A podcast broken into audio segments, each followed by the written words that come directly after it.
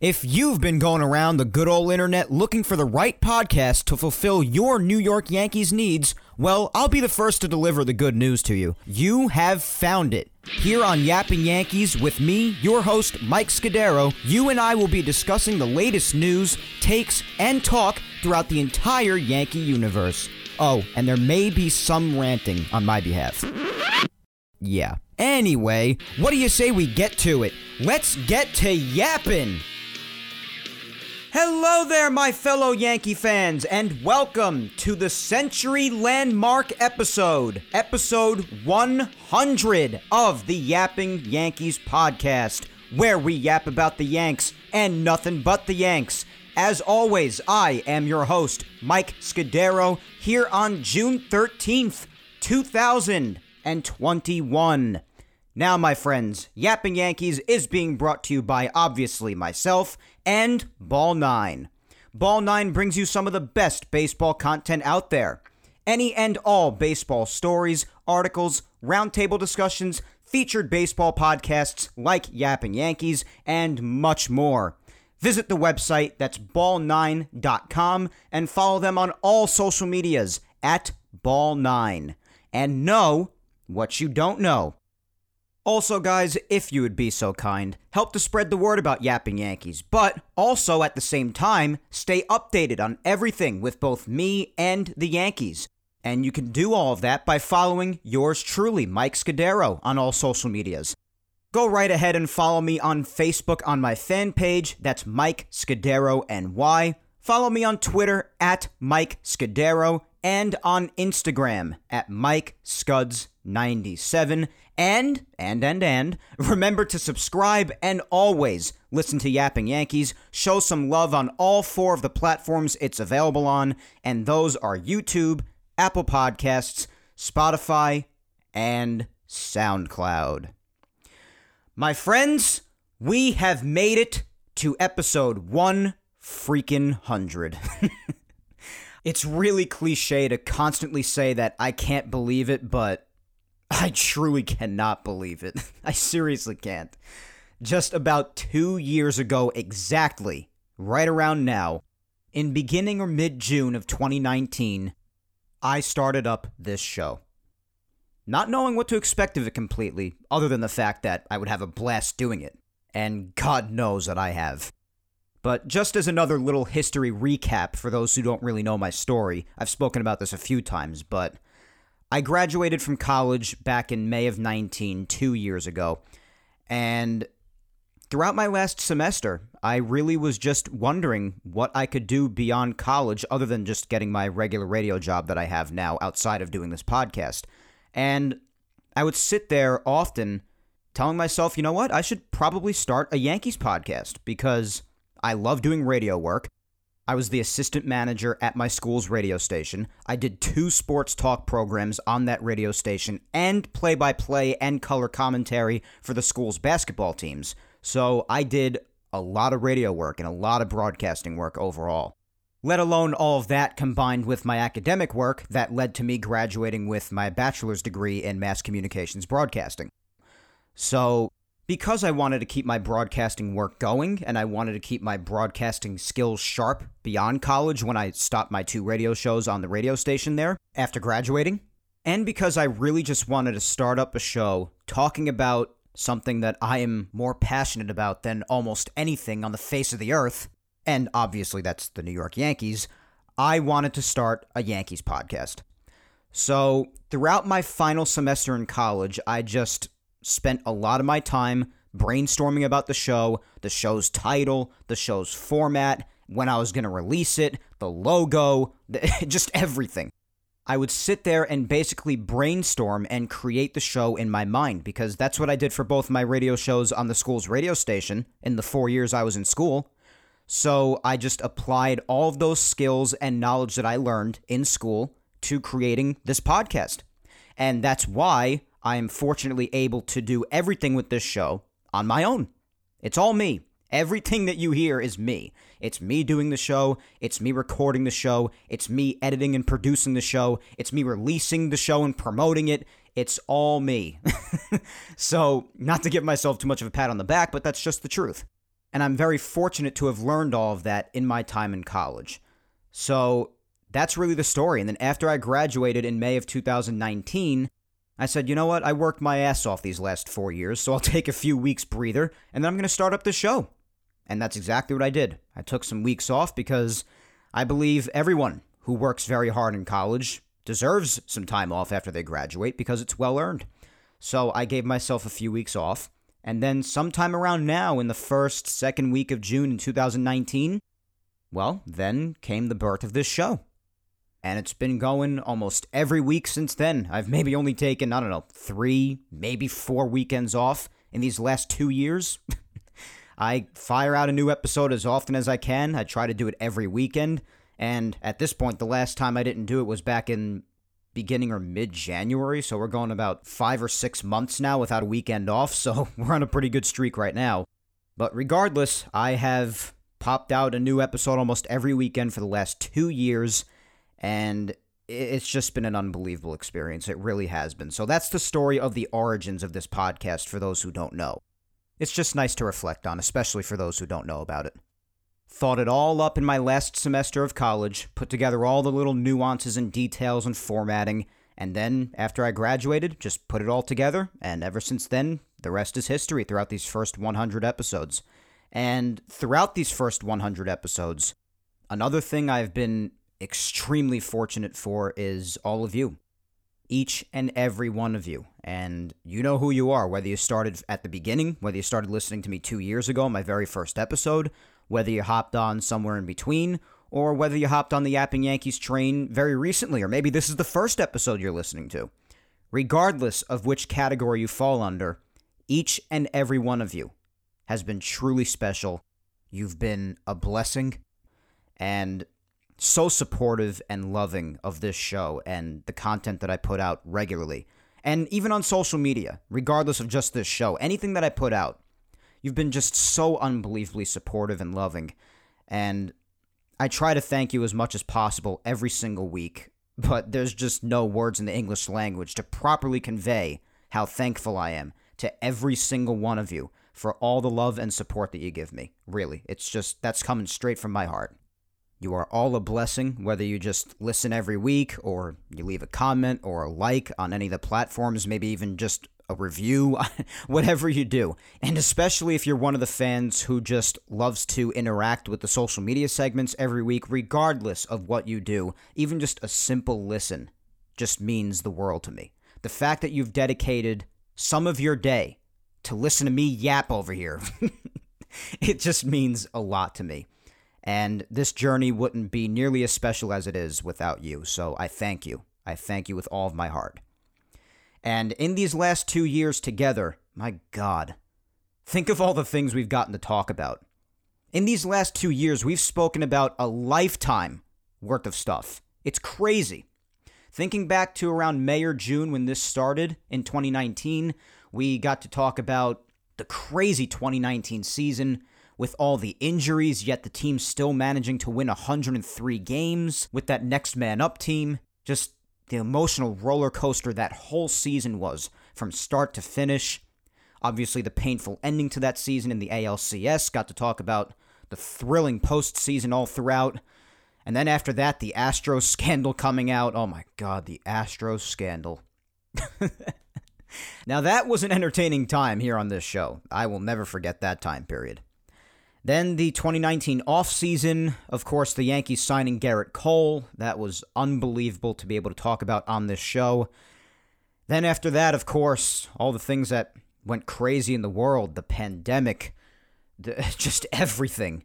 Everything was falling apart in the world. And I was still here, just popping out an episode every week, talking about all of it week by week. All of the crazy negotiations between the MLBPA and MLB themselves, the league, and the owners, and of course, our favorite commissioner, Rob Manfred. and we should be expecting to see more of that as time goes along with the upcoming CBA negotiations. That should be a lot of fun. Then, of course, we got to go through the entire 60 game bizarre shortened season together. Got to see the Yankees painfully eliminated at the end of it all in the playoffs. We went through, of course, the 2020 off season, just anticipating what the 2021 season would be like what changes would be coming to it, what changes would be coming to the game just overall. That's been such a massive discussion over the course of these last two years, period, starting last year with the shortened season. And obviously, when it comes to this year, we've gotten to go over every single step of this extremely underwhelming and underachieving year for the 2021 New York Yankees. And there's probably even still some things that I missed in the midst of going over all that really quick. But the point is, we have gotten to talk about just about anything and everything chaotic that's been happening these last two years on this show. And the first 100 episodes have been bizarre it's been crazy. It's been ridiculously fun, sometimes miserable, especially in years like this one when the Yankees are horribly underperforming. But regardless, even when they're doing bad, I still look forward to putting out an episode because I love doing this. I love doing it. I still love talking about the Yankees. I just love talking about baseball in general. Baseball is my heart. And I love giving all of you, my amazing supporters, my amazing listeners, I love giving you the content every week. I just love doing it. So the Yankees can try to make me as miserable as they want. I'm still going to enjoy putting out episodes. But regardless, again, the point is the first 100 episodes of this show have been just a true thrill, especially as this show just continues to grow in all kinds of ways. And you know what? Here's to 100 more, and maybe even beyond, my friends. It's just been a remarkable journey, and I cannot wait to see what else what further chaos lies in our path. but now, we've still got ourselves a show to do. And sweet baby Jesus, do we have a lot to discuss, as always. it is never a dull week here on Yapping Yankees. We've got the pitching substances controversy. We've got injury updates like Zach Britton returning, Luis Severino getting hurt again. And in case you didn't hear about it already, I'll be sure to tell you about that later too. We've got Luke Voit getting ready to start his rehab assignment today already. And I told you last week that I thought that was very strange, considering he has a grade 2 oblique strain, and it's only been like three weeks. But I've got info on that for you later, too. We've just got a bizarre week of Yapping Yankees to recap. So take my hand, or I guess take your ears, and let's dive into episode 1 freaking 100.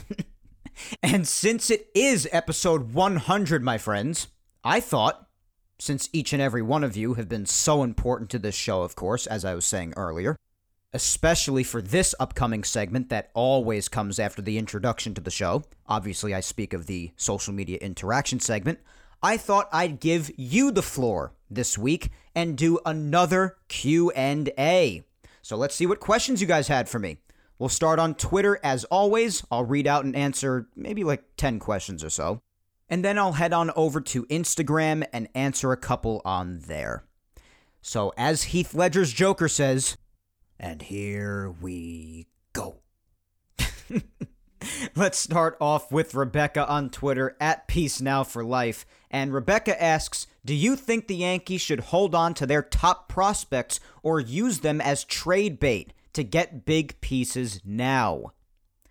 Well, listen, there's no doubt the Yankees need help. They need help.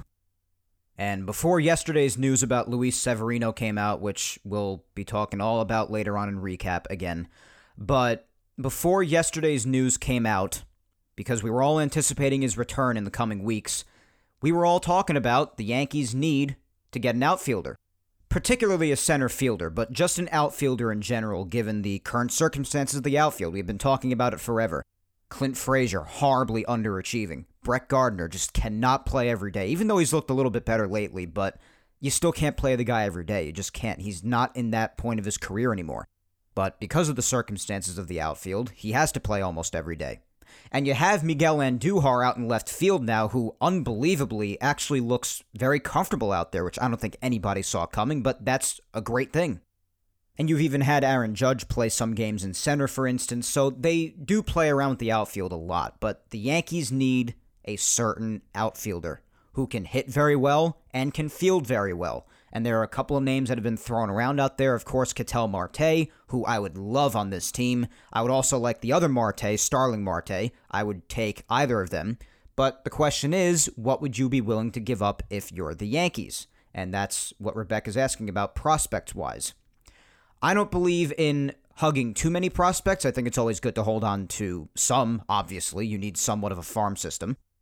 But you know what? Trade deadline questions or just trade questions in general right now are tough because, especially in the case of trade deadline, because, listen, even if this team coming into today is only two lousy games over 500 and they have to win like 60 out of the next 98 games or something to reach 90 to 92 wins or whatever the math is right now. But regardless, the trade deadline is still a ways away. It's still like a month and a half away. So a lot can happen in that time. And it all depends on where the Yankees are when it comes to talking about whether they should buy or sell at the deadline. But right now, I mean, it depends on the prospects, of course. If you want to talk about either the pitching prospects like Luis Gil or Luis Medina, or maybe even Deivi Garcia's thrown in there, or obviously the big name that nobody wants touches Jasson Dominguez.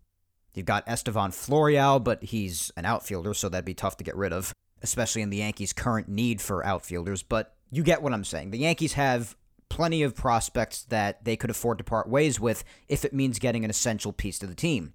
And what I was saying before is that before yesterday, everybody was talking about the outfield, the outfield, the outfield, and getting another big bat, getting a great defensive piece in the outfield, too. And the two names that still continue to be thrown around with that whenever the outfield is mentioned are both of the Martes, Ketel Marte and Starling Marte. But now with the Severino news, we're now questioning do the Yankees need a pitcher too? the needs just continue to grow. And the pitching, of course, whether it be the rotation or the bullpen, has been a strong suit for this team this year, believe it or not. It really has been. It's been a major strong suit. And the offense, the unbelievably inconsistent, underachieving offense, which we've spoken ad nauseum about, has been the disappointing part, which nobody saw coming on this scale. And now you're probably thinking, and understandably so, well, if things continue on this path for the pitching, do they just run out of gas eventually? Do they just stop performing as great as they have? Do they even run out of options after news like Luis Severino's yesterday comes out? And does that even start to collapse? Because then you start to think if that starts to collapse, then what do the Yankees have left? What's keeping them afloat? What's keeping them even over 500, which they're even barely at right now coming into today? What keeps them afloat? And that's a valid question to ask. And that's even a question I've been asking myself. So that's a valid question. And so is your question, Rebecca, about which prospects you'd be willing to part ways with. And a lot of it depends on where the Yankees are come the deadline. And I don't like accounting for like a month and a half or two into the future because you just don't know what's going to happen. And I happen to think that the Yankees are just not going to do much at all because I think they're more concerned about the luxury tax. but regardless, I mean, if you're truly determined, if you're the GM, to make legitimate and necessary improvements to a team that's horribly underachieving like the Yankees, yeah, you got to part ways with some of those guys. You have to. Now, which ones in particular, that's tough to say because that depends who you're going after yourself and what the other organization you're looking to trade with asks for. So there are a lot of factors there that make that question kind of impossible to answer right now. And I know that a lot of people love to come up with their mock trades and everything. I- am never into that. That's just a waste of my time and energy, and I don't have the time or the patience for that. I'll just be honest. But it all depends. There's a lot of factors here. But the Yankees need a lot of help. That's for sure. And to make any legitimate improvements to the team, you're going to have to give away pieces of the team that sting, whether they be already up here on the roster or some high prospects in the farm. So I kind of went off on a little bit of a tangent there, but I hope that kind of answers your question. so, yeah, I mean, I guess the answer is they should be looking to move some of their prospects if they want to make some legitimate improvements. Or if they're just way out of it come the trade deadline, if they're just out of contention, which would be a travesty considering this team was supposed to be a World Series team, then maybe you start to look into stocking up the farm and maybe giving some other pieces away that you could afford to give away. I don't know. It all depends on where they are come the deadline. I guess that's my answer.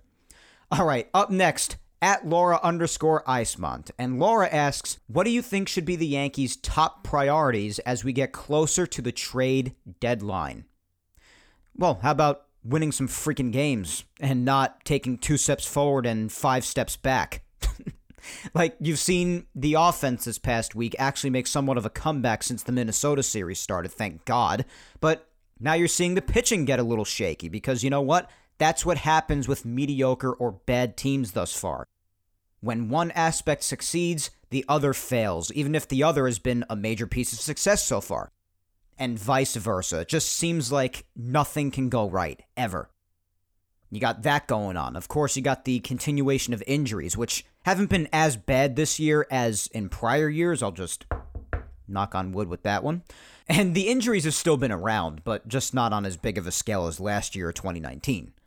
But regardless, their one goal right now with the trade deadline a month and a half away, it should be to start winning some damn baseball games and getting some nice winning streaks going so you could get yourself way above 500 as best as possible, get back into this division, which you're slowly fading into irrelevance with. And that should be the priority right now. Now, come the trade deadline, where they are by that point, then that's when you start talking about whether you buy or sell or what do you do? Just what can you do? But right now, as of mid June, I just don't like thinking too much about the trade deadline. When it comes to making trades possibly now, then you know, then that's something you could talk about if you want to make a trade now. But when it comes to the trade deadline, we've still got some time to kill before that. So, not to give you a lazy answer, but that's the truth. There's still a lot of time to go until then. And until then, just get it the hell together and win some damn baseball games. Even if that means making a trade shortly and shaking things up and adding an essential bat or adding an essential outfielder, it's just, they've got to win. They've got to start winning games. Next up, we've got at Savage Empire Pod saying, Congratulations on episode 100, Mike. Well, thank you, my friend. My question for you is when will we hear you on ESPN radio before the Kay show starts? I don't know, man. Maybe you'll hear me on the radio someday at some capacity. I don't know exactly how. I mean, you guys know because I've mentioned it briefly on the show before, not specifics, but I do have a radio job outside of doing this podcast five days a week right now as a board op and producer. But of course, I have plenty of experience doing on air content too, whether it be at college or with this podcast, regardless. So hopefully you'll hear me someday, man, whether it be with this podcast blowing up even more than it already has, or with me getting another job at another station, just at whatever capacity, I don't know. We'll see what happens with that.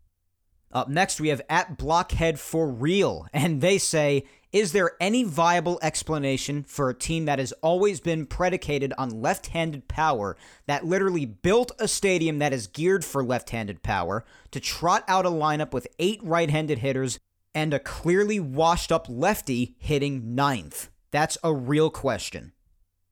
Hmm. that is a real question, I guess. That's that's very direct, but you know what? It is a legit question. And my answer to you is, as I've said, is you know what? It wouldn't be as big of a problem if a large chunk of those right handed hitters weren't massively underachieving this year. because a lineup full of righties, if they're performing up to par and to what they're expected to, while it's also good to have a balance of lefties in the lineup, especially as you say in a stadium like Yankee Stadium, it wouldn't be as much of a travesty as it is now but you have most of your lineup pathetically underperforming. And when said Yankee lineup does not perform up to its standards, then the construction of this team becomes exposed. It does because nobody's performing. And if those tons of right handed hitters performed, then it wouldn't be as big of a problem. But then, of course, without that balance of left handed hitters in your lineup as well, then it becomes especially easy for other teams, especially teams loaded with right handed pitchers, to figure you out. And it really does seem like the Yankees have been figured out. They're not hitting as many home runs this year, and they're just not hitting with runners in scoring position at all. Even guys like DJ LeMahieu, which that's all he did for the first two years that he was on this team last year and the year prior, despite his humongous hit in yesterday's game against the Phillies, and credit to him for that, but he's still not hitting with runners in scoring position nearly as well as he did before. And the rest of the team isn't either. So, lefty hitters or no lefty hitters, you've got a team mostly full of underachieving. And that's when a team gets exposed. And then you start to look at balance in a lineup, lack of lefties, this sort of a thing. So, you know what? Your question is a fair one. And I don't know how much adding a couple of lefties to this lineup would change things. I don't know for sure. None of us do. but it sure couldn't hurt to shake something up right now, because clearly what's being put out there isn't working. Ugh. I'm already getting frustrated. We're only like 20, 25 minutes in. Up next is at Evan D. Wetzel 4. And Evan asks, Would you be open to being sellers at the deadline, and who would you move? Uh, well, I'm going to have to answer this the same way I did the ones before. But um, my answer is going to be the same. The deadline is still a bit of a ways off. It's still about a month or a month and a half away, and a lot can happen in that time. I don't know how much could happen as far as the Yankees turning this around legitimately because their inconsistency has just prevented that from happening up to this point already. But I, I really just hold off at trade deadline questions until we're maybe like a week or two away from it. And I know you guys like to look ahead. And you know what? If you want to look ahead, then more power to you. Go right ahead. Look ahead. But my answer to this question is really where are the Yankees at at that point? That's the question before you even start looking at what the Yankees should do at the trade deadline. Where are they at at the trade deadline? That's how you dictate what to do at the trade deadline, right? And obviously, if they're completely out of it, then you might look at selling some pieces on the main roster or otherwise. And it, of course, depends on who you're talking about and who you're going for. Or if you're still in it, maybe you're like 10 games over 500, you make a bit of a comeback in the next month and a half, then you start looking at those essential pieces that you could possibly get to improving your team. Get that outfielder, particularly center field. Get that Ketel Marte or Starling Marte out there for center field. Get that outfielder you need. And even after the Severino news, depending on how bad it is, because again, we don't know for sure about that, but maybe even start to look into if you could get a pitcher. I know forever now people have been saying Mad Max, Max Scherzer. Well, Max again recently got hurt and he's been having massive injury issues for a little while now. So if you want to look into pitchers, then we can talk about that another day for sure. But it all depends on where you are in the next month and a half. It just depends.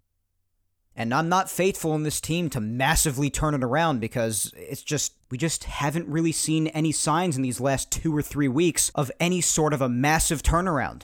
Not like the one that we saw at the end of April into the middle part or the later part of May, but there's still that part of me that acknowledges there's still like a month and a half left until the deadline. And what the Yankees should do at that point, it depends on where they are by then. And a lot can still happen in a month and a half. So we'll see. Next, we have at NYY Fan Forever 96, and they ask Since the Yankees are 63 games in, what do you think about this team thus far? well, I've given my thoughts about them every week. I think they are remarkably underachieving. I think the pitching has done well to try to keep them up as much as they could, but I think this is a team full of a lineup that is just totally underperforming, with the exception of a couple of guys. But it's full of underachieving. It's full of flawed philosophy and fundamentals that go all the way to the top. And I think that the way they've performed so far has been nothing short of shameful and embarrassing, especially considering that this was a team coming into this season. You remember me even saying it when I was saying there was no excuse for this team to not at least win the pennant. And now you're questioning whether they even have enough at this point to make the playoffs. That is shameful. Shameful. This was a World Series or bust team. This is an organization that has had a window open for them since 2017, and they seem to be on the decline, which is very discouraging especially considering that you have this group of guys who should be performing up to par, especially in the lineup, but they're not. You have someone like Gerrit Cole, who you signed to be the ace of the team that you've been looking for for years and to win that title with finally. And meanwhile, he's just wasting his prime away as long as we continue to underachieve. And they need to find a way to turn this thing around. Desperately. This team needs changes. What's happened so far is a disgrace. So, in somewhat short, that's what I think of the team so far. And I think that's a good recap of everything that we've hit on about the team since the season started on this show. Because that's what it's been a massively underachieving disgrace.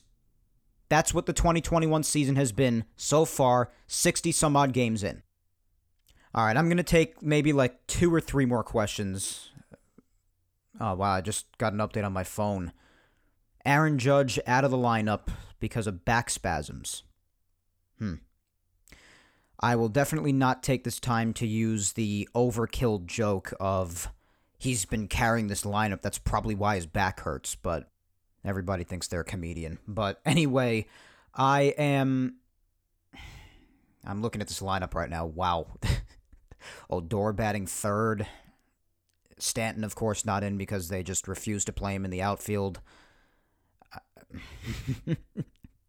I laugh because what else is there to do anymore other than just lose your damn mind? But this is starting to shape up like a loss today to me. I mean, Germán is going to have to throw a gem. If he doesn't, then they're going to be just one game over 500 after today. One game. A World Series or bust team. One game over 500 after the game today on June 13th. Wow. Wow, wow, wow. Uh, what else can you say? All right, let's keep going with the Q&A. This just I can't look at that. It just bothers me. I'm not upset about Aaron Judge or anything like that cuz listen, Aaron Judge has played almost every single game this year. He's actually been like the most consistent guy. So if this is just a quick treatment thing, which it looks like it is, then he should be fine and he'll be right back into it. So I'm not going after Aaron Judge or anything. I love Judge. You guys know that, but even more so with this season. You guys remember I predicted back in January that he's going to play 140 plus and hit 40 plus homers. That was my prediction months ago. I'm still sticking with it, and it's been a damn good one so far. Even if he's had a quick little thing or two here throughout the first two and a half months, but he's been more consistent than anybody, guys. Anybody. With something as small as back spasms, hopefully it just stays that way and he just needs a tiny bit of rest.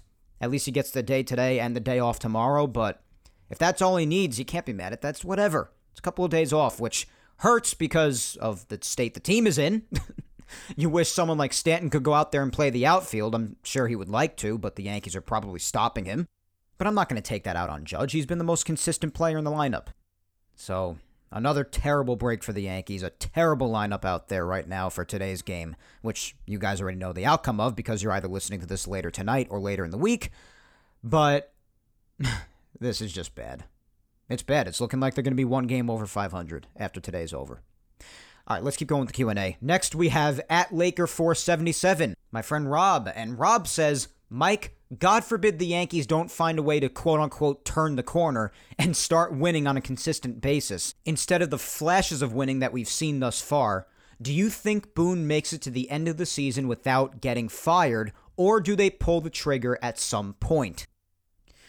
Well, I'm going to be talking a little bit about Boone later on, but especially with what happened in the Red Sox game last Sunday, if you guys remember.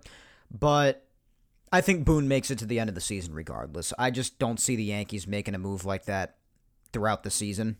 If the Yankees don't even make the playoffs, but especially if they just don't even make the World Series, which is an utter failure in itself, I, I could see something happening. I could. But I think he makes it to the end of the season with his job, regardless of what happens. What happens after the season, that's a different story, depending on how it ends. But the sad part about it, guys, is that we know Aaron Boone does not have major dictation over what happens with this team. And I'm not the biggest fan of his. I'm not. I'm not a big fan of Boone. I think he's a great guy. I have no problem with him personally, but as a manager, I'm not a fan of his. I'm just not. But with that being said, you could also feel that way and have the understanding, like I do, that he's just not a major player on what happens with this team. Not major. He might have some input, but definitely not all of it, not nearly all of it. These problems, outside of the underachieving with the players themselves, who of course definitely deserve their share of blame, I mean, the blame falls on everybody from top to bottom, but it goes to the top, guys. With Cashman, and with Hal being so hell bent with the luxury tax, and with Cashman just having a $210 million payroll and having this team doing the way that it is. Along with the team's fundamentals and philosophies, it's just flawed. It is flawed. And so far here, that is not opinion, it is fact. Look at the team that's on the field. Look at how they're playing. That's fact. It's not an opinion there are still a good amount of games left to play, and it could change possibly. Yes, it always could, even if it seems highly unlikely, because anything is possible. But so far, This team is flawed in all of those ways I just mentioned.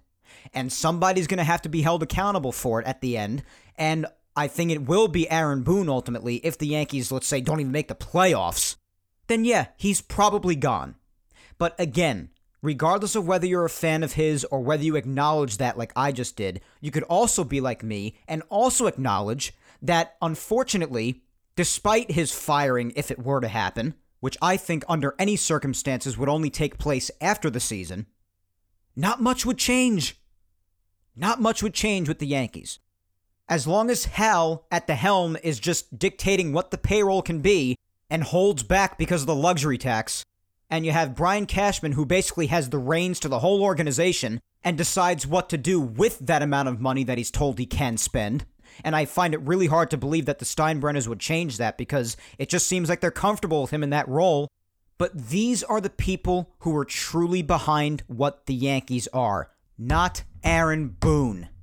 So, regardless of how you feel about the guy, or how any of us feel about him, I hate to break it to you, and I do think that if the Yankees don't even make the playoffs, for instance, that he will be fired. But regardless of whether or not he is, it wouldn't change anything. It just wouldn't. Well, maybe as far as the players and the player interaction and everything like that, maybe it could change a little bit, but as far as how things are done with decision making and how the team is run and how the team is constructed, I mean, little to nothing would change with Aaron Boone's firing. Little to nothing. So, those are my thoughts on that. But as far as his job and what it'll be like throughout, I think for him to be fired, the Yankees would have to not even make the playoffs. If they make the playoffs and maybe even make it close to the World Series or to the World Series, I think he sticks around. But at no point do I see him being fired during the season. That would shock me that the Yankees would do that. That would shock me. But it's also at least a little tough to imagine him being fired at all because you always have the Yankees talking about how much they love having him. So I hope all those thoughts that I just gave make sense to you, and that's my answer to it, basically. all right, so let's do a couple of more. Jeez, time just keeps on flying.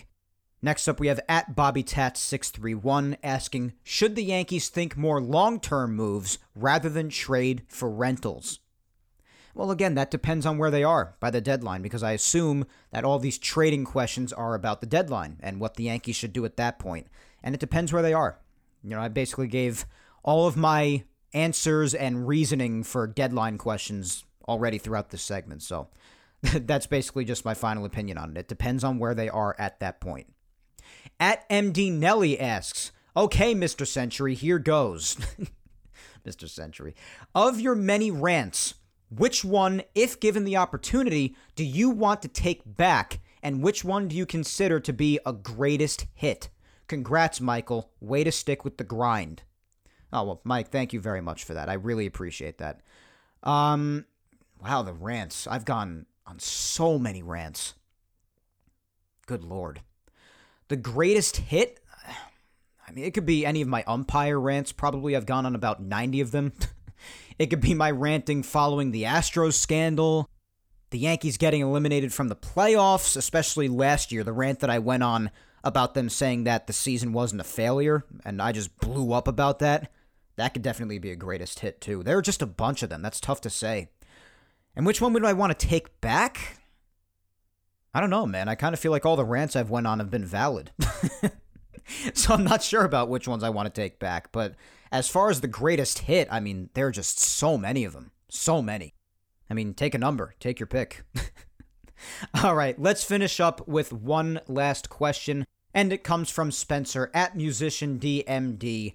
And Spencer asks With regard to your polls, what Yankees matter would you say fans have been generally correct about, and which ones have we not been correct about? What do you learn about the fans who reply to your polls? And bonus, what do you think of Tyler Wade's on deck preparation? yeah, there's a video under here showing Tyler Wade on deck. Yeah, great podcast content, Mike. Just, you know, sit here awkwardly and watch something that the listener can't see. uh, A plus radio. I'm looking at it right now though. There's a lot of uh a lot of action. It's very busy. very busy preparation, I guess. As far as the other two questions, What have fans generally been correct about and not correct about? That's tough. I've had so many polls. I mean, episode 100 now, and I've probably done, I don't know, at least like 70 to 80 polls. That's really tough. I wouldn't know. Probably anywhere from like 60 to 80 polls I've done. That's really tough. But I mean, generally the ones that have been correct, I guess the end result to the seasons, I mean, how they end up, I, I don't really know. And what do I learn about the fans who reply to the polls? Well, I learned that they're freaking awesome for spending at least a minute out of their day to interact with one of my social media segments. That they're freaking awesome. That's what I learned as far as that. but yeah, as far as that other question about what people are generally correct or incorrect about Spencer, that's a good question. I don't know. That's that's a tough one. There have just been too many to really dictate that sort of a thing, but I guess predicting the outcome of games or predicting the outcome of the season, I don't know. That's a good question.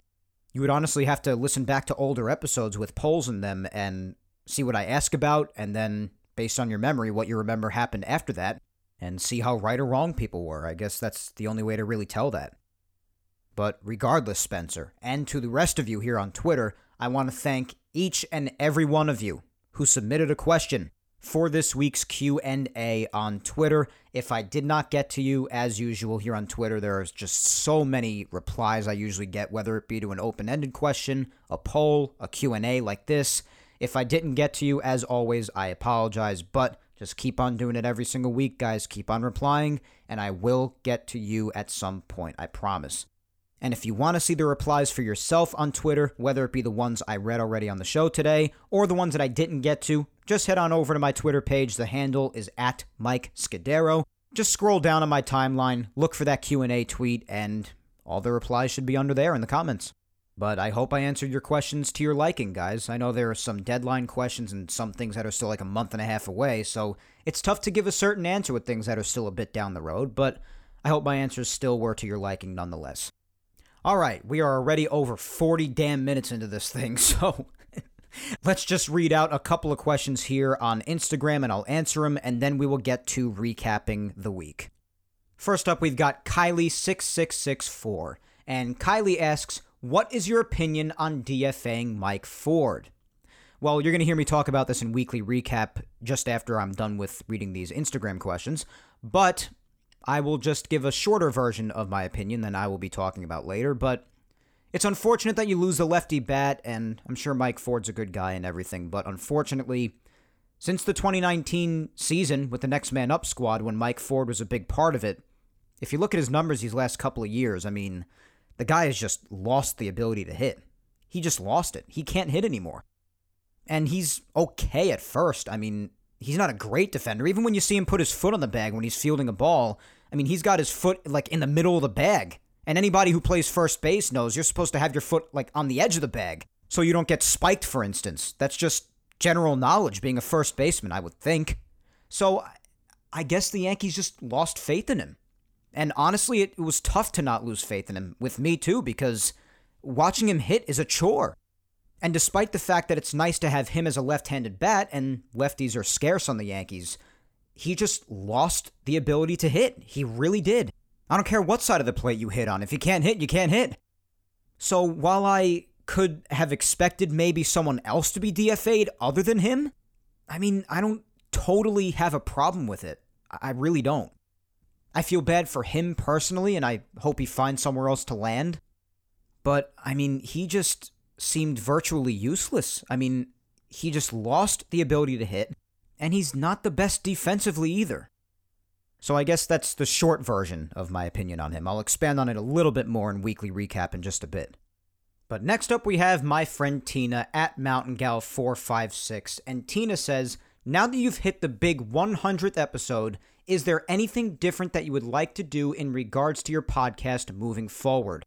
I like everything about your podcast, but was wondering if you are constantly thinking of new things to come up with. Thank you and congrats. Well, thank you so much, Tina. You have been just an unbelievable supporter from day one, one of my day ones easily, and I can't tell you how much it means to me. And I'm making an effort to get to your replies every week because you're so loving and supportive of the show, and I thank you for that. But as far as things to change with the show or add, maybe, there's been mostly just one thing that stays in the back of my mind for a while, and that's probably incorporating guests at some point. That's definitely an idea I've thrown around in my own head at times, and I don't 100% know how I would approach doing that just yet. That's why it hasn't been done yet, but it definitely has been an idea in the back of my mind for some time now, and you know that the second I decide to start incorporating that here on the show, I will let you guys know right away. I will let you know. But if there have been any additions or changes that I've been pondering to the podcast, it's been adding having guests, like doing little guest specials, maybe. I don't know, but that's really all I can think of. And of course, if you guys have any suggestions for me, I'm plenty open to them. You guys are a big part of the show, and if there's anything that you think I can do for this show to make it even better, then please let me know. All right, second to last question here on Instagram. Let's finish up with our usual final two. First up, we've got my amazing girlfriend, Vic Salimo, and Vic asks, What are your plans for Yapping Yankees going forward? I guess it's just to continue covering everything to the best of my ability and keep on giving you guys kick ass episodes every week. Outside of what I just said to Tina, with potential future plans such as like adding a portion where I do special guest segments, maybe. Yeah, just keep on giving you guys kick ass episodes to the best of my ability week after week. Let's finish up with the best mom in the world, my mother, Julia Gina Scudero, as always. And my mom asks, how much longer do the Yankees expect all of their fans to tolerate the embarrassment of the way they've been playing baseball? Do they need to find themselves in an empty stadium? They better wake up. I miss my Yankees of 2009. I know that reference, Mom, to 2009 because yesterday in the house, my mom and I happened to stumble across Yankees Classics on the YES Network, and we caught a replay of Game 6 of the 2009 World Series, which I remember to be like yesterday, but especially upon seeing the way the Yankees are now, also feels like ancient history. it's just a completely different feel to it, and obviously, me, mom, and everyone else in my family, we remember 2009 like it was yesterday. We remember watching that team win the World Series like it was two minutes ago. And that makes the way the Yankees are right now just that much more sad and embarrassing to watch. it really does. And I don't blame you with the frustration you clearly have in this question, Mom. Everybody deserves to be frustrated. This is a World Series or bust team, a team that by now should already be battling or be in first place as it is, and then be battling to win the pennant and then the World Series. But now you're questioning whether they even make the playoffs or not. I think I even saw someone say on Twitter just before that if the Yankees were to even make like 92 wins, and make like the second wild card, they'd have to go like 60 and 38. I mean, with how inconsistent this team is, I don't blame anybody for not having much faith that they could pull that off. Even my faith is low. I mean, I was talking about with the trade deadline and everything, how much things could change in a month and a half or so. There's that little part of me that keeps on reminding me of that. But I also did acknowledge that, you know, I'm not going to sit here and pretend like my faith is high in that happening, in them turning it around significantly. I mentioned before how unlikely that is. It is. It's unlikely, and I don't blame people for having their doubts and being frustrated. Especially people like me, who, despite how much fun it is to do this podcast, as I said before, it certainly helps when you have a good team to talk about. I'm not going to pretend like it doesn't.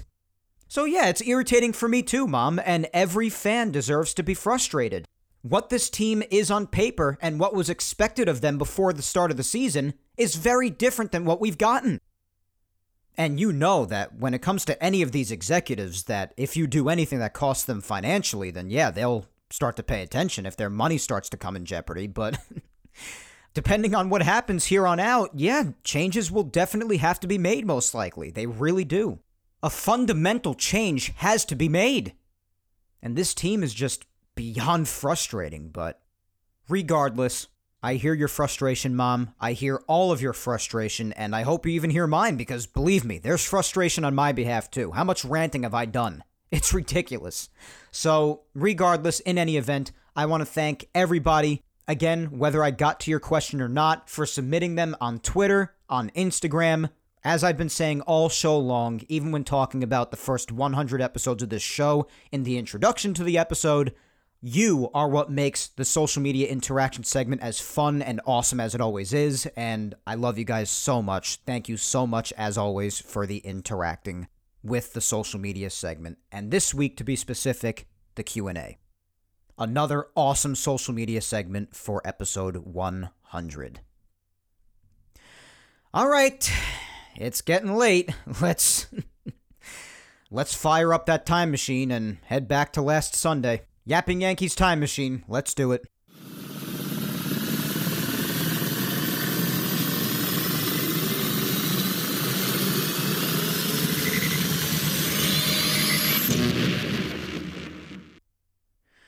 Ah, God Almighty, what a crazy freaking week. Between the awful ending to the Sox series, the pitching substances controversy, the injury news, the glimpses of hope and a couple of wins, the couple of heartbreaking defeats. Let's recap. and my goodness, what a game to open up this segment with. Last Sunday's game it just had me at an all time low as far as fandom despair, I'll call it. Between the Yankees almost having it, but of course ultimately not, the bats still coming up short, even the pitching having a rare bad day and choking, and especially, how many times must I say it? The umpires. The Yanks were looking to avoid getting swept at home, if you remember, at the hands of the Red Sox for the first time since 2011. That was the last time the Red Sox did that to the Yankees prior to this series last weekend. But the Yankees were also looking to prevent losing their 10th of their last 13 games at the time, being six and a half games out of first, and not finish the important week last week going a combined 2 and 5 against the Red Sox and Tampa. And unfortunately, in the worst fashion of just about any loss this year, and we've been through some doozies this year, guys, they would not avoid all of that. This loss just turned Yankee Land into a true dumpster fire in every aspect. It was bad. Really bad. As it should have been. Germán started the game, and again, he did his job. Five and two thirds, only three hits. A solo shot to Verdugo in the first was the only run he gave up, but the 12th home run he's given up this year, so he continues to have his home run problems. He walked a couple of guys and struck out three, and he did fine. He continues to be the most reliable pitcher behind Cole, with Kluber being out. And the Yankees had a 3 to 1 lead when he was done, on a two run double by Gary, and then an RBI ground out by Judge. So again, the bats were quiet for most of the game after that, and I was feeling uneasy. You need more runs, you need more runs, I kept telling myself. And all throughout saying that, still no timely or situational hitting, more double plays. And you know what? They did need more runs. Because after Germán, Luetge, who, as we know, has otherwise been very good this year, gave up a two run, game tying homer to Marwin Gonzalez in the seventh, and that was only Marwin's second freaking home run on the year. And in the eighth, with Peralta on the mound, pop up to shallow right, and this proved to be a very important play in the game, which would lead to a run, but a pop up to shallow right. The ball was clearly Clint Frazier's to catch, but he just didn't. Instead, he was like, eh, I'll let DJ handle it. And it was a really tough play for a second baseman, so DJ dropped it because it wasn't his play. That runner would score, as I just said before, on a sac fly by Bogaerts. Red Sox up 4 to 3. Then, bottom of the ninth. This was when I hit such a low from here on out in this game. I mean, everyone did. This was just.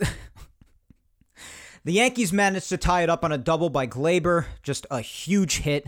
Intentional walk to Gary. That those aren't the parts that made us hit our lows as Yankee fans. This right here is it. Odor was up after all of that. Runners on the corners after Gleyber took third. 3 2 count. Bottom of the ninth.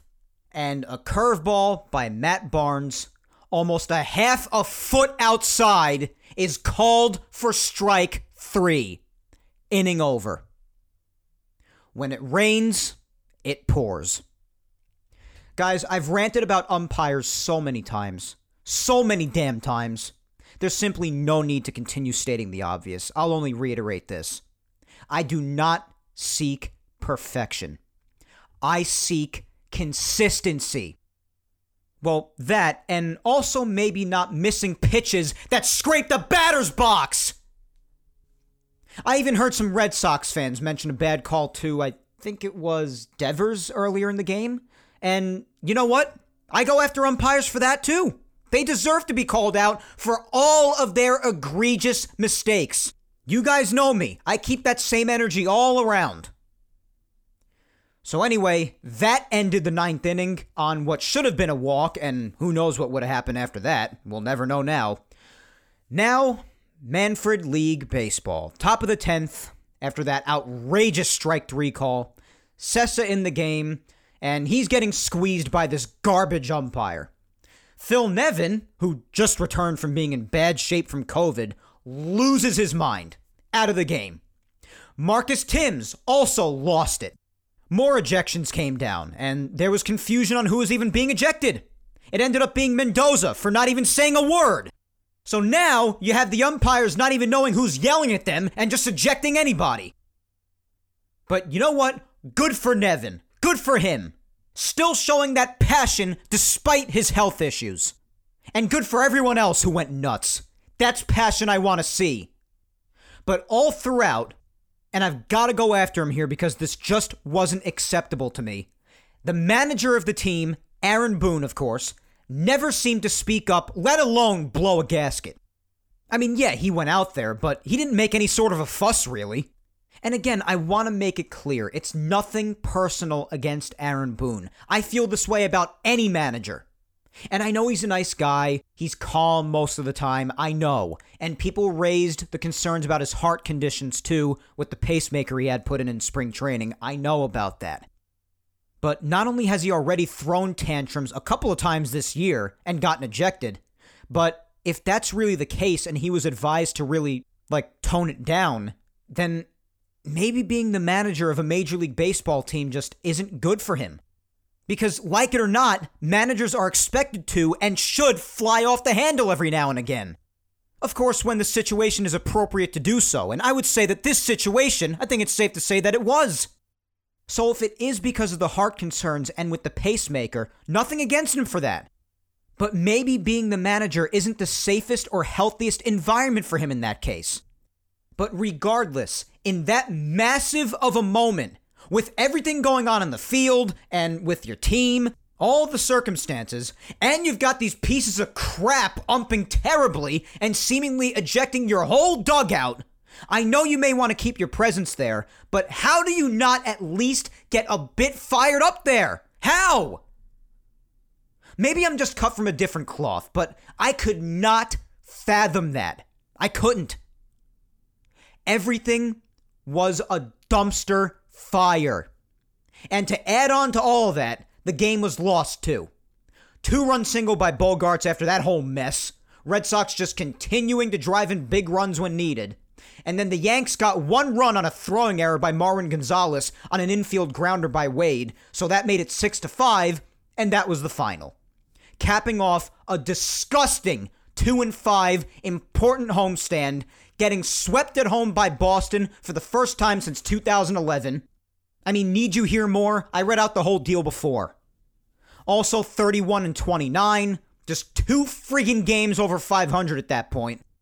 And even up to this point, coming into today's game here on Sunday, they've basically negated those three weeks or so of good gameplay from late April into mid or late May. Just beyond embarrassing. The Yankee fandom, I would say, was basically at a breaking point after that game. Monday was an off day, praise the Lord. Tuesday started the series against the Twins. Before the game, though, because why not pour more gasoline on what was already a forest fire at that point? We all know how the league is cracking down on pitchers using substances like sunscreen or pine tar or this other crap now called spider tack all to enhance grip, spin rate, movement, accuracy, the whole deal for their pitches. And it's been a big topic. Now, I think we all know that nearly all of, or even all of pitchers, maybe, who truly knows for sure, but at least most use something. It's been going on for a very long time. This isn't nearly anything new. I want to make that clear for those who don't already know that. And of course, the first ones people start asking about right away are top arms in the game, the best pitchers. And our very own Gerrit Cole is one of them especially after an apparent texting conversation, I think it was. This was spoken about a little bit some time ago, and it was between him and someone else who specializes with these things, I believe. If my memory serves me right, I think it was a clubhouse attendant in Anaheim for the Angels, I think. And Cole asked for quote unquote sticky stuff.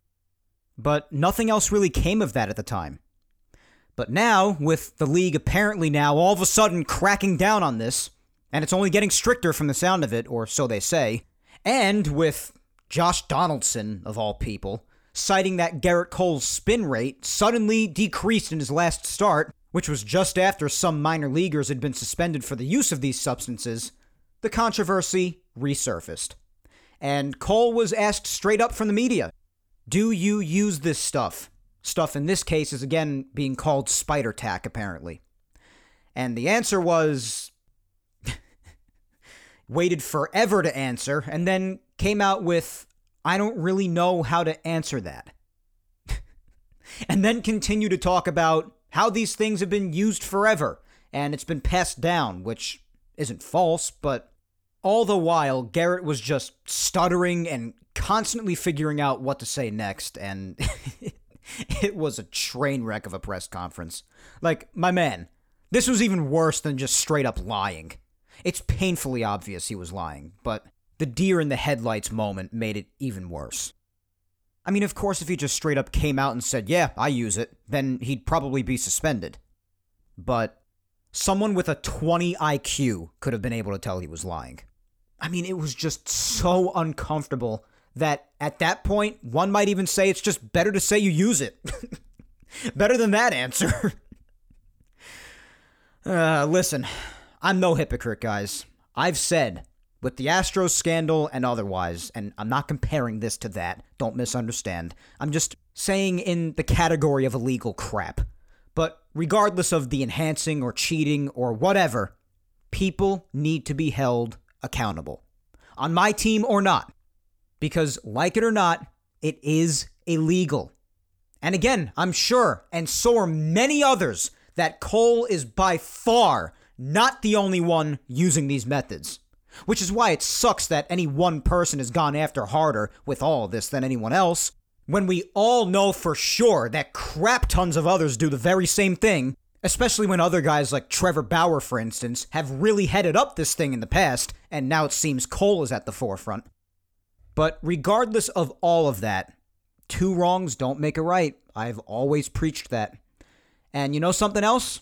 Tons of hitters actually prefer, yes, they prefer that pitchers use at least a little something so that pitchers don't have a higher chance of losing control of their pitches. And God forbid another instance like Kevin Pillar happens someone getting a pitch thrown at their head or even their face.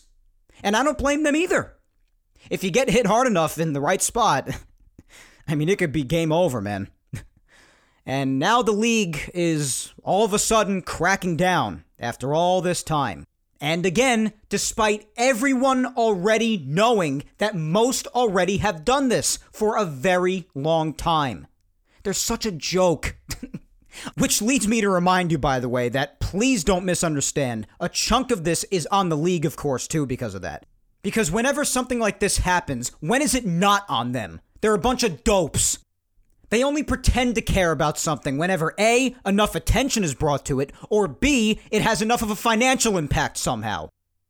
So, despite all of the points I made before about the players themselves doing this and it being legal and what have you, anything I just said before, also please remember make no mistake that this is also mostly because the league is a joke.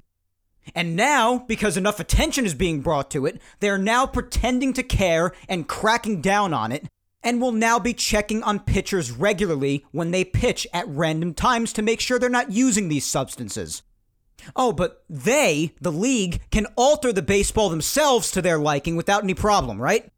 They can just juice the baseballs or deaden the baseballs to their liking, right? They're a joke. But I'm getting a little sidetracked here. Nonetheless, my God, what a bad presser for Cole, in my opinion. The whole thing was just so uncomfortable. And by the way, I also just have no clue how there wasn't some sort of answer prepared for something like this, knowing how hot of a topic it's been. And this isn't going away anytime soon, guys. As I said before, this isn't going away. And Cole will not be the last one questioned about this. It's a mess. The whole thing is a mess. But those are basically all my thoughts on it, guys, so lots of drama before the game. Now, in game, though, although things still weren't necessarily terrific with runners in scoring position, the Yankees scored eight freaking runs. And some were thanks to the Twins being the Twins, yeah, but listen, in these times, and you know what? In any times, I always say you take him however you can get him.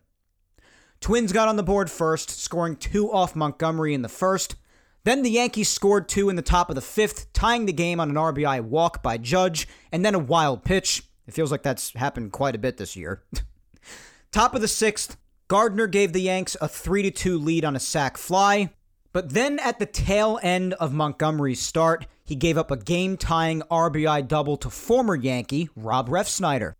So Montgomery's line was five and two thirds, three runs, eight hits, but no walks and six strikeouts. Tough ending to what was otherwise a pretty good start. Tough beginning and tough ending to it, but overall he mostly did fine. And the bullpen would go scoreless from there, except for Peralta in the ninth. Inning in a third scoreless from Loaisiga, a scoreless eighth from Green, and a run scored off Peralta in the ninth on a throwing error by Tyler Wade. And Peralta was in since it wasn't a safe situation due to a late game rally that started in the eighth. I really enjoyed the eighth and ninth innings of this game.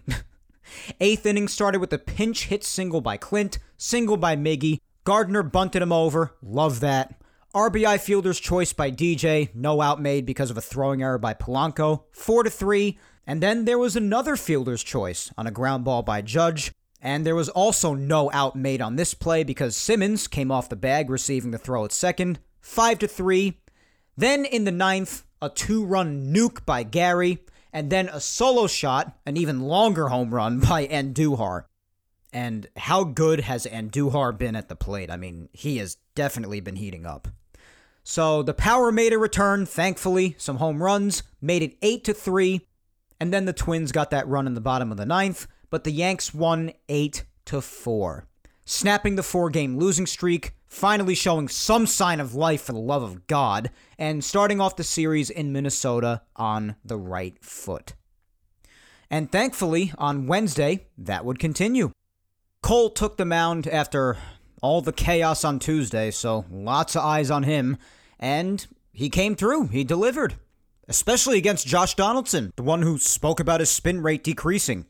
0 for 3 against Cole with two strikeouts, so Cole definitely won this meeting against him, and Gerrit was giving him those death stares real good after the strikeouts.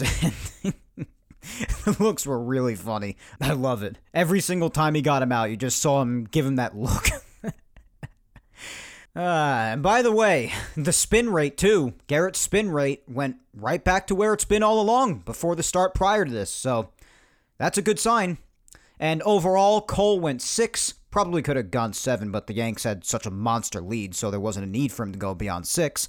But six innings, five hits, only two runs on two solo shots, no walks, and nine strikeouts. So definitely a very nice start, and a very good response by Gerrit following all of the controversy from Tuesday night. After Cole was done, Cessa came in and pitched scoreless seventh and eighth innings. And then Kriske came in just for mop up work with a big lead, and my god, did he stink up the joint. Gave up four runs in the ninth, but they still won, of course, so who cares?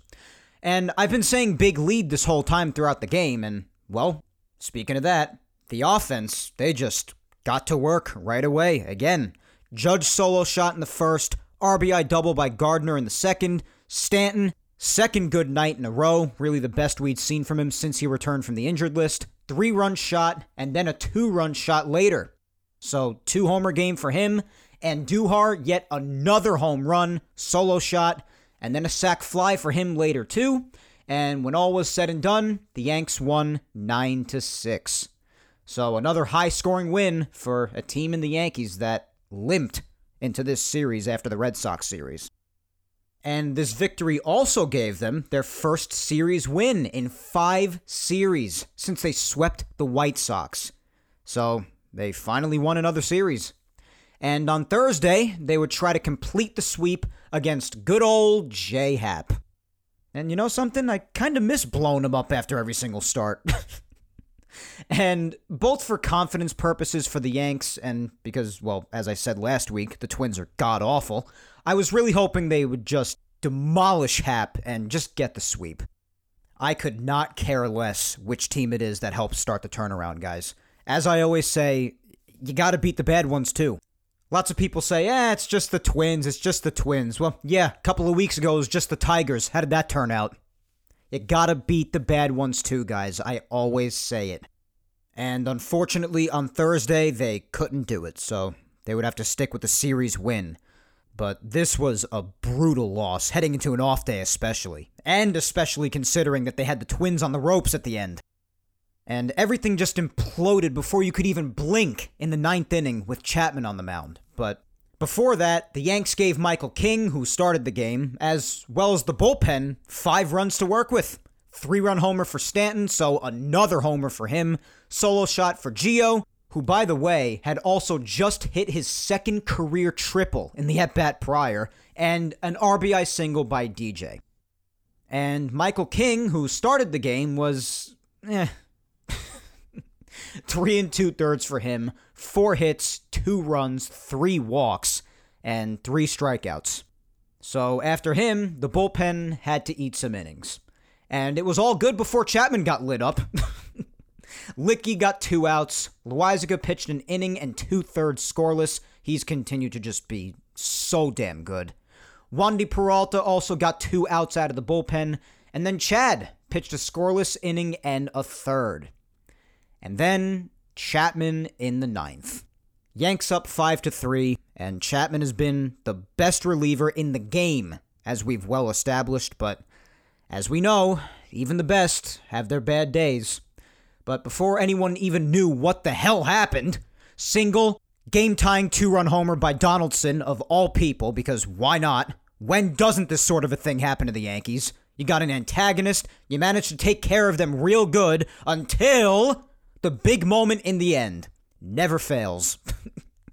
and then another single, and then a walk-off two-run shot for Nelson Cruz.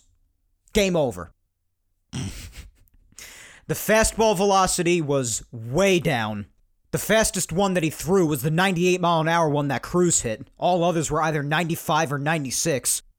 No location on that or the slider. Just had less than nothing. And he just imploded.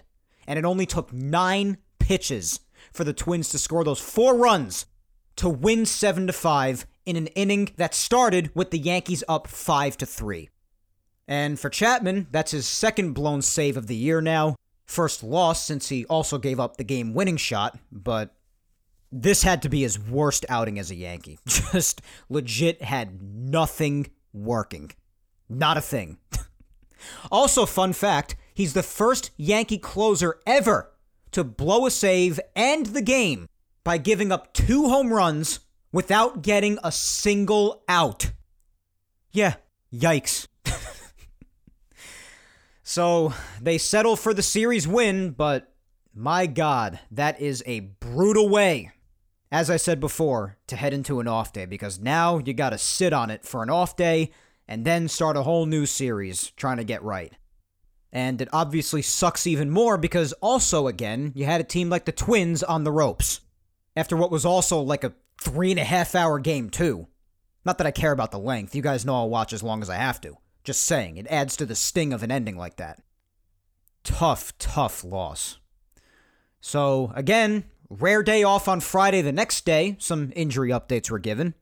Voit, first up, is getting ready to take on a rehab assignment today which, again, like I said last week, although I'm happy, obviously, I'm still just having a hard time understanding how, after maybe like three weeks or so, He's already getting a rehab assignment today for a grade 2 oblique strain. I just hope they're not rushing him back because, as I've said, the oblique is nothing to mess around with. And I thought a grade two required at least maybe like two or three more weeks of just nothingness, just recovering. But they keep on saying that he's healing extra fast. So let's just hope nothing happens and he doesn't re aggravate anything when he comes back. Also, Severino's rehabbing was ongoing and he was in high A ball. And for those of you who didn't hear about his news yesterday, you're probably like, Mike, what do you mean was? Just give me a minute. They had also mentioned that Zach Britton was finishing up rehab, so it just sounded like some big pieces were on their way back. So, yesterday now, last day to discuss. Only five games to really go over today with the two off days this week, but still plenty to talk about, as you've clearly heard. But yesterday, speaking of people on their way back, just mentioned Zach Britton a few seconds ago, but the Yanks made some roster moves before the game, including, speaking of Zach, reactivating him from the 60 day injured list. So, after missing the first two and a half months of the season from his bone chip removal surgery, Zach Britton is finally back. And he's obviously a huge piece of what's already been an amazing bullpen this year, so it's awesome to have Britton back, and it was good to see him make his return in yesterday's game when the Yankees were down big, so he just had a stressless inning, and he looked really, really good. So it's very nice to have Britton back. They also optioned Kriske back to AAA and DFA'd Mike Ford. And I'm not as surprised about that, I guess, to be honest. He just, as I said before with the Instagram question by Kylie, I believe it was, he just seems to have lost all of his ability to hit, even down in the minors. And it's a shame because once upon a time, he, along with lots of others, as we remember, was a big part of the 2019 Next Man Up team. But he just seems to have lost it. And the DFA easily could have been someone else, like Kriske, for instance. so I guess I didn't fully expect it, but nonetheless, last couple of years, just Ford has really lost it. So we'll see what happens with him going forward, but for now, Mike Ford DFA'd to make room on the 40 man for Britton. And remember what I said about Sevy before? Continuing his rehab, pitching in high A, return imminent. But in the past tense, well, it was in the past tense because after all the anticipation, he has sustained another injury. This time with his leg, it looked like, and it turned out to be his groin after he delivered the pitch. And he even needed help walking off the field. Couldn't even put much pressure on his right leg while walking off, so. Not elbow or arm related or anything, but for another injury to happen altogether now, in the middle of his rehab assignment for the elbow, no less. I mean, it's only early in the day right now on Sunday, so I'm not sure what's going to be of him for sure as of now. No other information's really out on this yet, other than the fact that he's getting an MRI today, but I can't imagine we're going to be seeing Sevi anytime soon. I hope it's maybe only like a grade 1 strain if it is a strain. I just hope it's minor, so maybe it's just, I don't know, a couple of weeks setback, but I just can't imagine we're going to be seeing him anytime soon. I hope I'm wrong, but I just don't think so. Between recovery from this now revamping the arm again and being cautious with the leg now. The whole damn process, I just, I don't see it. So, obviously, with his return supposed to have been mere weeks away, this is just devastating news for the Yankees, especially if it ends up being long term. And you know what? It's devastating news for Severino most of all, too, who, as we know, has had such a long road to return. And now this. He's a young, talented arm, and his body just won't let him come back. As I said a while back, guys, when it comes to injuries now, not just with the Yankees, but just in general throughout the game, uh, what more can you say? We as baseball fans have just, with the injuries, we've just been beaten to an emotional pulp. It's just unending. And to make matters even more dandy, the Yankees had another heartbreaking loss in the first of two against Philly. And the Yanks teased us with that huge game tying three run shot in the ninth. Almost had us, teasing us real good. Only to lose it in the 10th, 8 to 7. Taillon started, and. Hmm, how should I put this? Uh, he was an unmitigated disaster. the guy gave up four freaking runs. The fourth one came in when Nestor Cortes had to come in and finish the first inning since Taillon got a whole one freaking out on his entire afternoon horrendous. And I gotta be honest. And I'm always gonna give it straight to you here on this show. You know that. But, guys, it's the middle of June now, and my patience with Taillon is running thin. We've seen some good things out of him at times, yeah, but in only very few great starts. Every once in a blue moon. He's never really given any real length, and this start today was all around just embarrassing. He got one out, and it was a loud one at that. He seriously has got to get it together. He really does. After him, though, Cortes kept them in the game. He stopped the bleeding in the first, pitched scoreless second and third innings, only allowed one run in the fourth, and altogether, he pitched three and two thirds and only allowed that one run. And in the meantime, the Yanks had scored two runs on a long home run by Gary and an RBI triple by Gardner. But then Cessa came in after Cortes and allowed three friggin' runs, made it 7 to 2 Phillies, and it just felt like the Phillies had pulled away at that point. The rest of the bullpen until the 10th, though, including Britton in his return, as I had just mentioned, went scoreless, so that's good. But then the Yankee offense crept its way back. Solo atom bomb by Odor, Gary RBI single, and then in the ninth, a huge, much needed, game tying three run shot for DJ LeMahieu. We have spoken about how he definitely hasn't been the player we've known him to be the last two years in this season, but my God, what a hit! it was huge. And as I said earlier, what happens then? That great five run comeback, only to lose. Manfred League Baseball, no runs for the Yanks in the top of the 10th. And then Chapman comes in in the bottom of the 10th, and they lose the game on an infield single. What a tease. Two walk-off losses in a row now. And I'm sorry to tell you, but a good team, after coming back like that, wins that game. They find a way to win.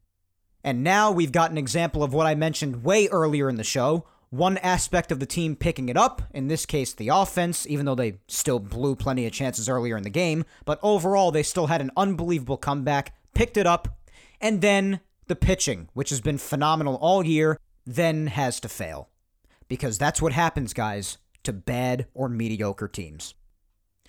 Now, heading into today's game here on Sunday, they're 33 and 31 two games over 500. Two games! Tied for fourth place with the Jays, five and a half behind the second place Red Sox, and seven and a half behind the unstoppable first place Rays. this team just torments me. The Yankees torment me. So, as far as what's ahead, at least at the time I'm recording now, you guys know the outcome of today's game already since you're either listening to this tonight or later in the week. But the second and final game of the two game set against Philly is today. Pitching matchup is Germán against a struggling Aaron Nola this year. And I don't know if you remember, but I said it way earlier in the episode. I see this lineup today, right now going into the game. Judge out with the back spasms. Stanton not in the lineup because they just refuse to give him at least one game in the outfield. I mean, I'm just looking at this, and I'll reiterate what I said earlier, but if Germán does not pitch a gem today, I promise you the Yankees are not winning this game. And I would bet every penny to my name on that. And like I mentioned before, so far with Kluber being out, Germán has been the next most reliable starter outside of Cole so far, so we'll see if he can come through today. Tomorrow, another off day. Tuesday, start of another three game set against the Blue Jays. Wonderful. and to make things even better, The Blue Jays have returned to Buffalo for their home games, which, if you remember, was a house of horrors in the shortened season for the Yankees last year. Tuesdays, Wednesdays, and Thursdays games there will all be at 7:07 Eastern. And then over the weekend, next weekend, they've got a 3-game set against the Oakland A's back at Yankee Stadium. First time they're seeing the A's this year. Friday's game will be at 7:05 Eastern. Saturday will be at 1:05 Eastern, and Sunday, when we chat again on Father's Day, will also be at 1:05 Eastern.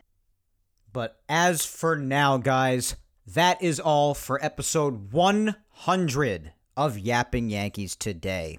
But hang tight before you go. Please remember to follow me on all social medias so you can keep up on the latest having to do with me, the Yankees, and Yapping Yankees announcements, content, and Twitter and Instagram social media segments every Saturday. Follow my Facebook fan page at Mike Scudero NY. Follow me on Twitter at Mike Scudero and on Instagram at Mike Scuds97. Also, guys, subscribe to the Yapping Yankees YouTube channel and also show some love to Yapping Yankees on SoundCloud, Apple Podcasts, and Spotify. And while you're at it, if you got the time, listen to the past Yapping Yankees episodes that you've missed. Episodes 34 up to episode 100 today are available on YouTube, and all Yapping Yankees episodes, including today's, are available on SoundCloud, Apple Podcasts, and Spotify. Once again, thank you 3000 for listening to me yap today. I am Mike Scudero, and I will talk to you next Sunday on Father's Day, June 20th when I come at you with episode 101 of Yapping Yankees. But until then, guys, through 100 episodes by now, you know the deal. Hang in there, be patient, please stay safe, look out for your loved ones, and you know what? Instead of saying something to the Yankees right now like I usually do, I'm going to take these few seconds here to again thank each and every one of you, regardless of when you started listening throughout these first 100 episodes for spending at least some of your days with me, and for all of your love and support. I love you guys. Here's to 100 more. And for the 100th time, enjoy your week, my friends, and take care.